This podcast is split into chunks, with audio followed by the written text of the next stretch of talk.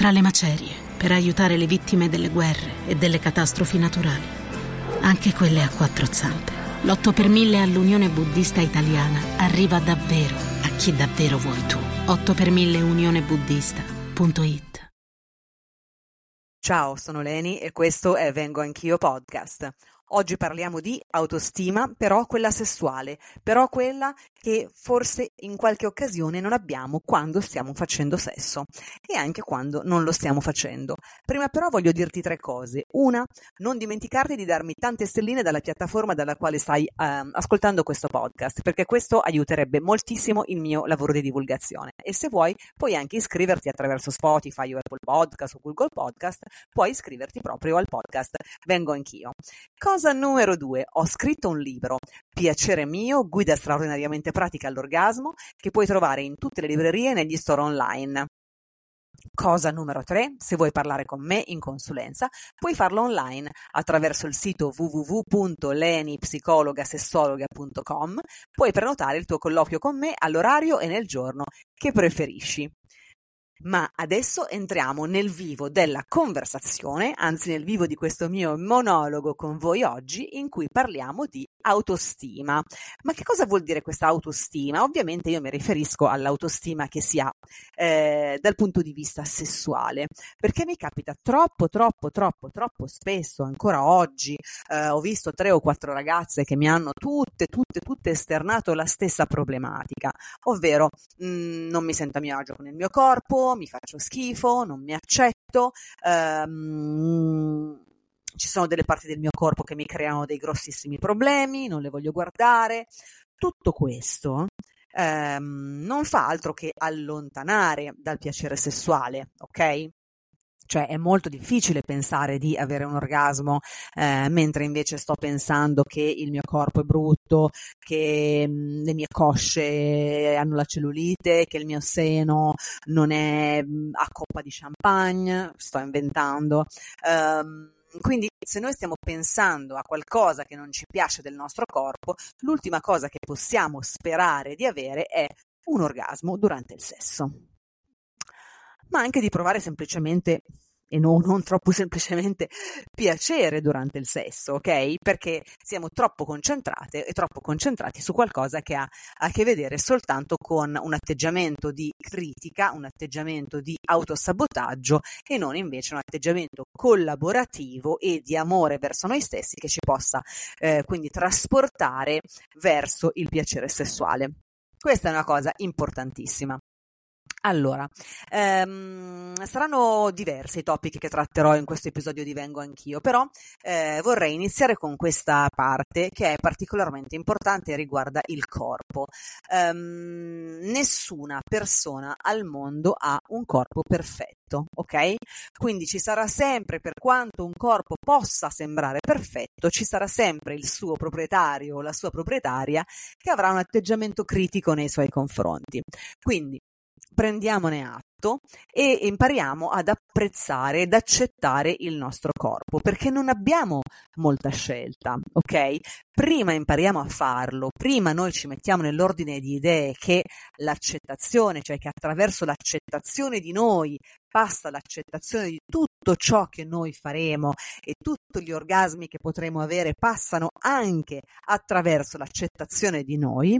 Quindi prima noi abbiamo chiaro questo concetto, prima la nostra vita sessuale sarà serena, felice, rilassata e anche ricca di sensazioni intense.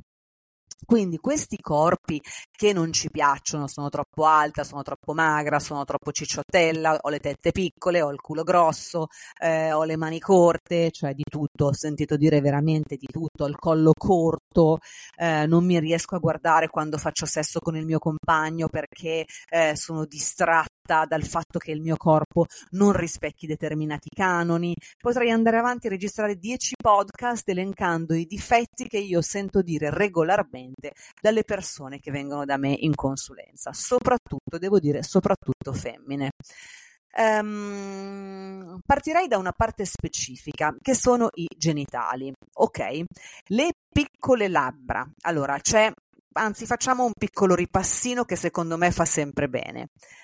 La vagina è quella dentro, la vulva è quella fuori, quella che si vede. Quindi, come scrivo anche nel mio libro, soprattutto nella parte finale, ricordiamoci che vulva e vagina non sono sinonimi, quindi la vagina è dentro che non si vede, la vulva è quella fuori che si vede, che si compone di grandi labbra, piccole labbra, clitoride, introito della vagina, uretra. Benissimo. Ho nominato le grandi e le piccole labbra, perché le piccole labbra sono l'argomento di discussione numero 1, ok? Nell'ambito dell'accettazione del corpo, perché le piccole labbra che noi vediamo nei film porno sono piccoline e evidentemente molto spesso ritoccate chirurgicamente, ok? Con tutto quello che poi ne può derivare, quindi poi i punti che fanno male durante la penetrazione, l'intervento che non viene bene, quindi facciamo molta attenzione prima di andare ad impelagarci in determinati interventi. Quindi comunque mainstream, quindi nella pornografia, di fatto non rappresentano In carcere, per insegnare che la meditazione non fa uscire di cella, ma rende liberi. L'8 per 1000 all'Unione Buddista Italiana arriva davvero a chi davvero vuoi tu. 8 per 1000 unionebuddista.it. La reale apparenza di una vulva di persona che appartiene al mondo reale e a non quello della fiction porno.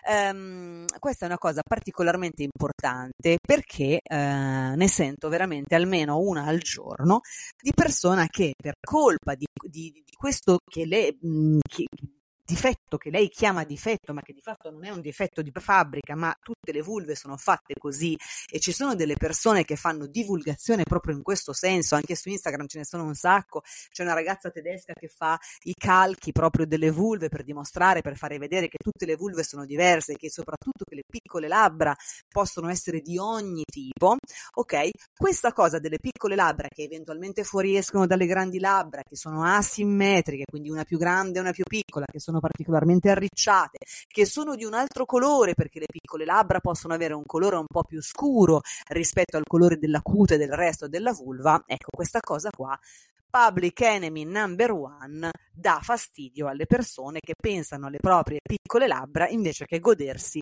un rapporto sessuale come Leni comanda. Allora, partiamo dal presupposto che tutte le vulve sono belle, tutte le vulve sono fatte così e la persona con cui state facendo sesso manco se ne accorge di questo grosso, enorme problema che voi avete nei confronti delle vostre piccole labbra. Quindi questo piccolo excursus che ho fatto, che fa sempre bene ricordare.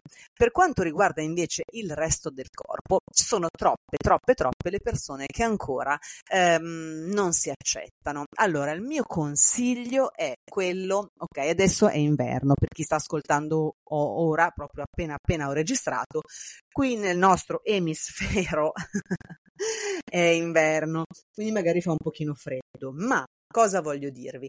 Stiamo troppo poco tempo nude e nudi, ok? Ora mi sento di parlare alle vulvovagine.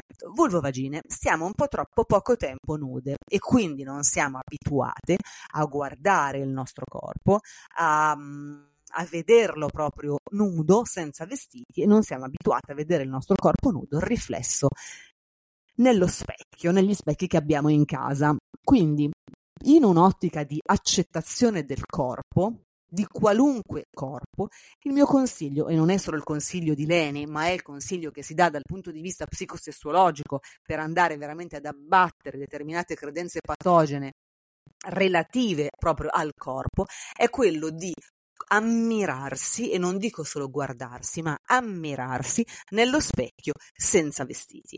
Questa cosa è importantissima. Abituate il vostro sguardo al vostro corpo, accettate il vostro corpo ed innamoratevene giorno dopo giorno, va bene? È una cosa importantissima.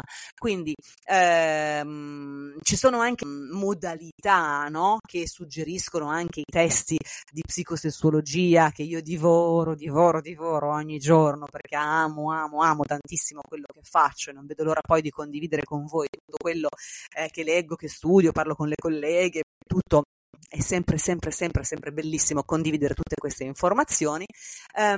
Ci sono anche delle colleghe che consigliano, e mi sento anche di essere d'accordo, però poi fate attenzione al materiale digitale dove lo mettete. Se avete qualche problematica proprio con il vostro corpo, imparate a guardarvi allo specchio, tutte nella vostra interezza, ma anche nella nei vostri dettagli, ok? Quindi aprite le gambe tranquillamente, piegatevi in avanti, piegatevi all'indietro, mettetevi di fianco, guardatevi, ok? È tanto importante. Sembra una fesseria, ma è tutt'altro che una fesseria, perché oggi, domani, dopodomani, tra un mese, noi arriveremo sempre, ok? Al momento in cui accetteremo il nostro corpo. Quindi alcune colleghe addirittura consigliano di registrare un video, ok? Di farsi dei video o di farsi delle foto. Poi il mio consiglio è quello di non condividerle assolutamente con nessuno. Ve le fate, ve le riguardate e poi le cancellate. Ok? Questo è il mio consiglio personale, poi voi fate ciò che volete, cioè non lasciate poi questo materiale nel vostro cellulare, a meno che non si tratti proprio per esempio di una piccola tipo macchina fotografica che avete solo voi in cameretta nel cassetto, allora ok, però non tenete questo materiale nel vostro cellulare perché lo ritengo comunque rischioso.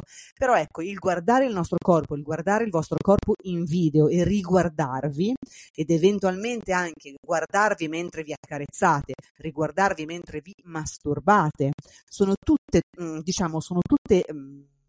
metodologie, sono tutti atti, ok, che mettiamo, sono delle strategie, no, che mettiamo in atto per approfondire, per visualizzare, ok, davvero come funziona il nostro corpo, come appare il nostro corpo, come voi lo vedete, e dovete normalizzare il modo in cui voi vedete il vostro corpo, perché altrimenti durante la sessualità, ma anche durante le vostre vite, ok, anche nella vostra vita, nella vostra quotidianità, tutto questo è, come si può dire, cambia completamente la percezione, cambio completamente la mia percezione se imparo a guardarmi con un occhio non giudicante, perché giudicare costantemente il proprio corpo non ha nessun tipo di senso e, come dicevo in anticipo, quindi le piccole labbra, sì, è vero, escono dalle grandi labbra ed è assolutamente normale, l'hanno anche dichiarato e hanno fatto una teleserie che si chiama Sex Education e nella prima stagione si parla praticamente solo di questo.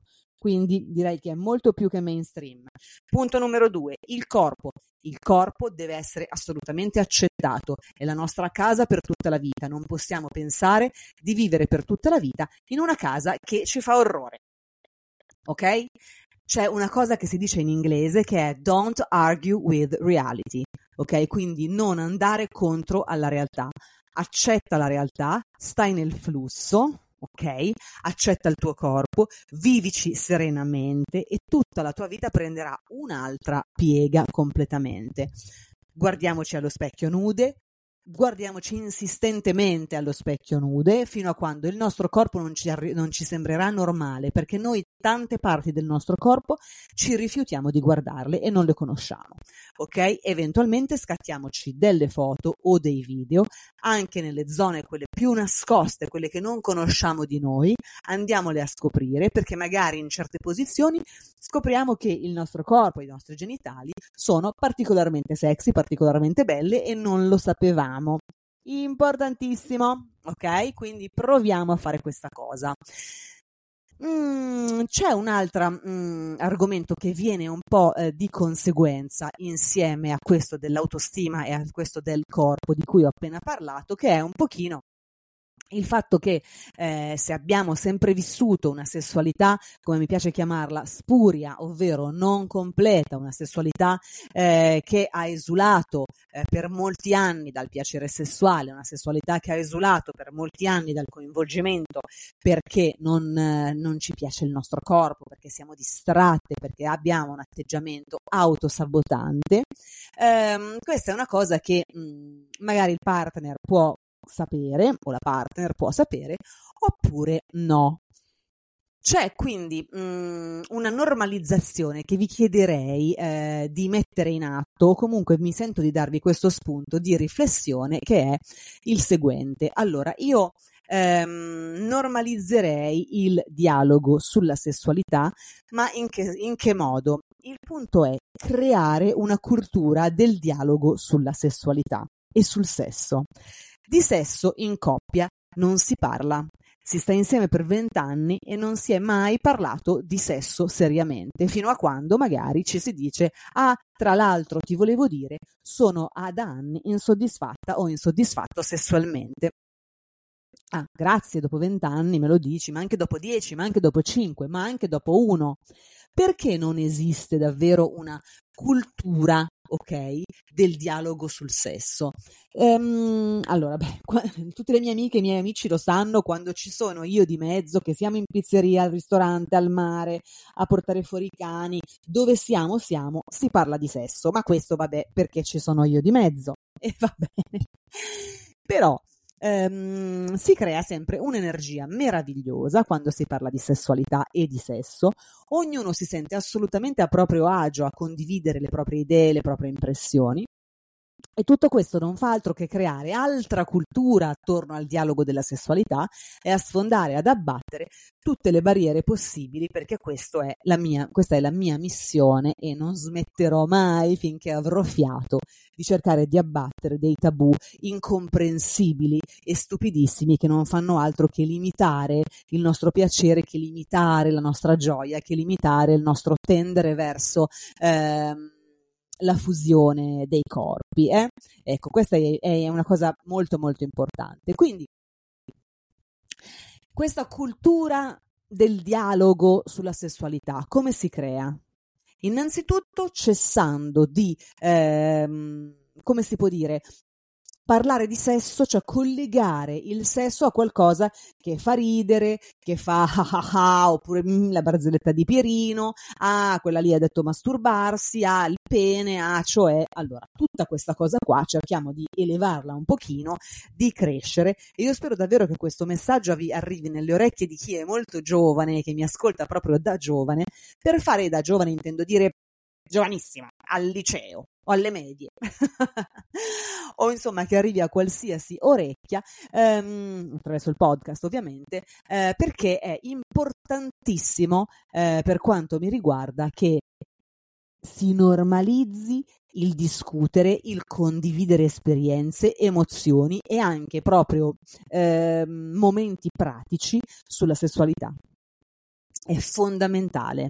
Non diamo alla sessualità questo ruolo di cosa che non va raccontata, che non va detta, che va vissuta solo in privato. È chiaro che un pochino di discrezione nella vita non guasta mai, ma io non sto parlando di essere indiscrete e indiscreti.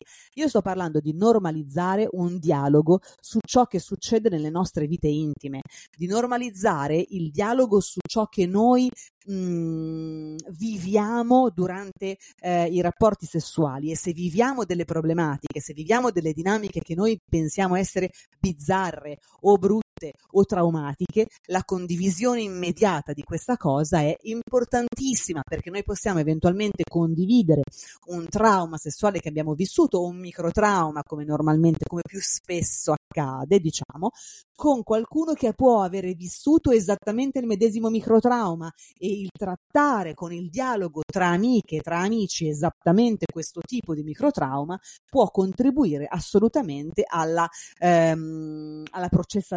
processo del trauma stesso, quindi al digerire e archiviare la pratica. E questo ora parlando di traumi, ma anche parlando di assenza di orgasmo. Ho fatto di recente un evento in un locale dove ho tenuto una classe di sex education davanti a moltissime persone che poi alla fine alcune di loro alla fine hanno voluto parlarmi in privato, no? Sono venute lì, si sono sedute sul mio divanetto, ragazzi, alcune venivano due amiche oppure persone da sole, eccetera. Si sedevano accanto a me e mi raccontavano quali erano le problematiche che loro vivevano nella loro sessualità, e l'hanno fatto. Allora, innanzitutto mi ha emozionata perché l'hanno fatto con una delicatezza e con un sorriso sulle labbra e con un senso di finalmente posso parlare di questa cosa, cioè la sensazione proprio di relief, no? Come si dice in inglese, quindi di sentirsi talmente a proprio agio per il fatto di poter finalmente dire io non ho mai avuto un orgasmo in vita mia a qualcuno. Quindi la maggior parte delle ragazze sono venute a dirmi proprio questa cosa. Chi con l'amica, due amichettine che sono venute insieme a parlarmene, oppure chi da sola, eccetera. Quindi addirittura sentivo che mi dicevano: a volte io mi sento così dissociata dal sesso, mi sento così dissociata dai miei genitali che ho pensato addirittura di essere asessuale. Allora, nessun problema ad essere asessuale, ovviamente, però bisogna capire se lo si è davvero oppure se questa non connessione con i propri genitali è dovuta ad una scarsa o completamente assente conoscenza dei propri genitali e di come attivare determinate dinamiche eccitatorie.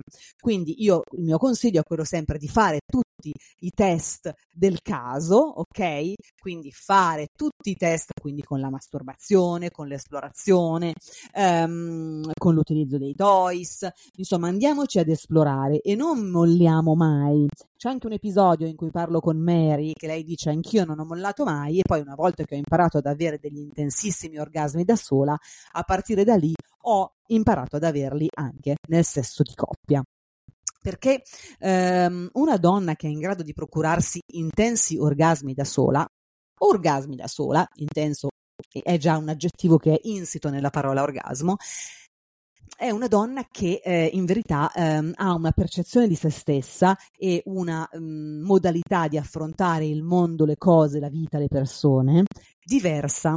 Ok? Cioè il fatto di sapersi procurare un intenso piacere da sole ci dà la possibilità, ma anche ci dà un po' quel piglio per affrontare la vita in un altro modo, prendere le decisioni in un altro modo, con un'altra consapevolezza. Cioè la consapevolezza di sapersi auto procurare piacere è una consapevolezza che poi si spalma, diciamo, che va proprio a caduta libera su tutti gli ambiti della vita, anche quelli relazionali. Quindi non molliamo mai su questa parte. Se masturbandoci abbiamo degli orgasmini timidini, sappiamo che è possibile e che quindi vale la pena veramente tentare, riprovare, vale la pena di appunto andare a vedere se ce la facciamo, continuare a provare senza mollare mai. Può essere un viaggio lungo, può essere un viaggio che richiede tempo, ma è un viaggio che vi consiglio assolutamente di fare, ok?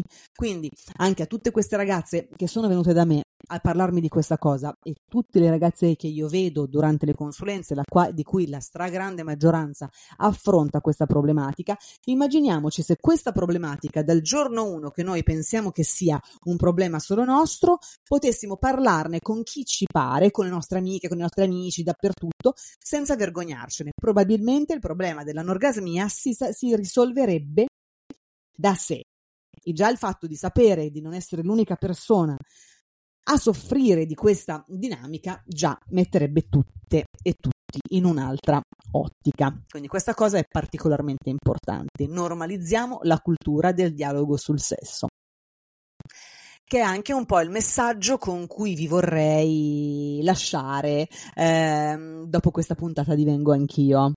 Scrivetemi su Instagram se vi va, ditemi che cosa vi è piaciuto di questa puntata, fatemi sapere se i consigli che vi ho dato e gli spunti di riflessione che vi ho dato vi sono stati utili, e intanto noi ci sentiamo la settimana prossima. Un abbraccio e ciao da Leni. Hiring for your small business? If you're not looking for professionals on LinkedIn, you're looking in the wrong place. That's like looking for your car keys in a fish tank.